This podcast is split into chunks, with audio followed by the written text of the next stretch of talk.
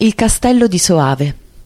L'edificio domina l'ampia pianura levandosi maestoso sul monte Tenda. Munito di ponte levatoio, l'ingresso principale a nord è difeso dalla robusta torre di San Giorgio.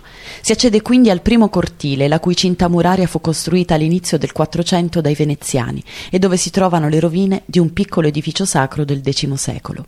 Il nucleo centrale della struttura è composto dall'ultimo baluardo in caso di assedio, il mastio, intorno al quale tre cortili si sviluppano sempre più ampi e divisi da alte cortine.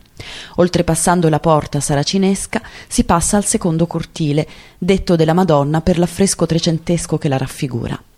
Per mezzo di una scaletta metallica si arriva al terzo cortile, la porta ha sia battenti che saracinesca. Nell'archivolto compaiono a caratteri gotici i nomi di soldati e condottieri incaricati della sua difesa.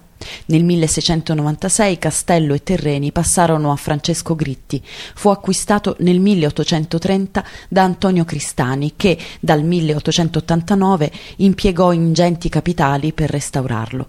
L'attuale proprietaria, bisnipote di Cristiani, prosegue tuttora l'opera dei propri avi, occupandosi con amore e passione del castello per custodirne la superba bellezza.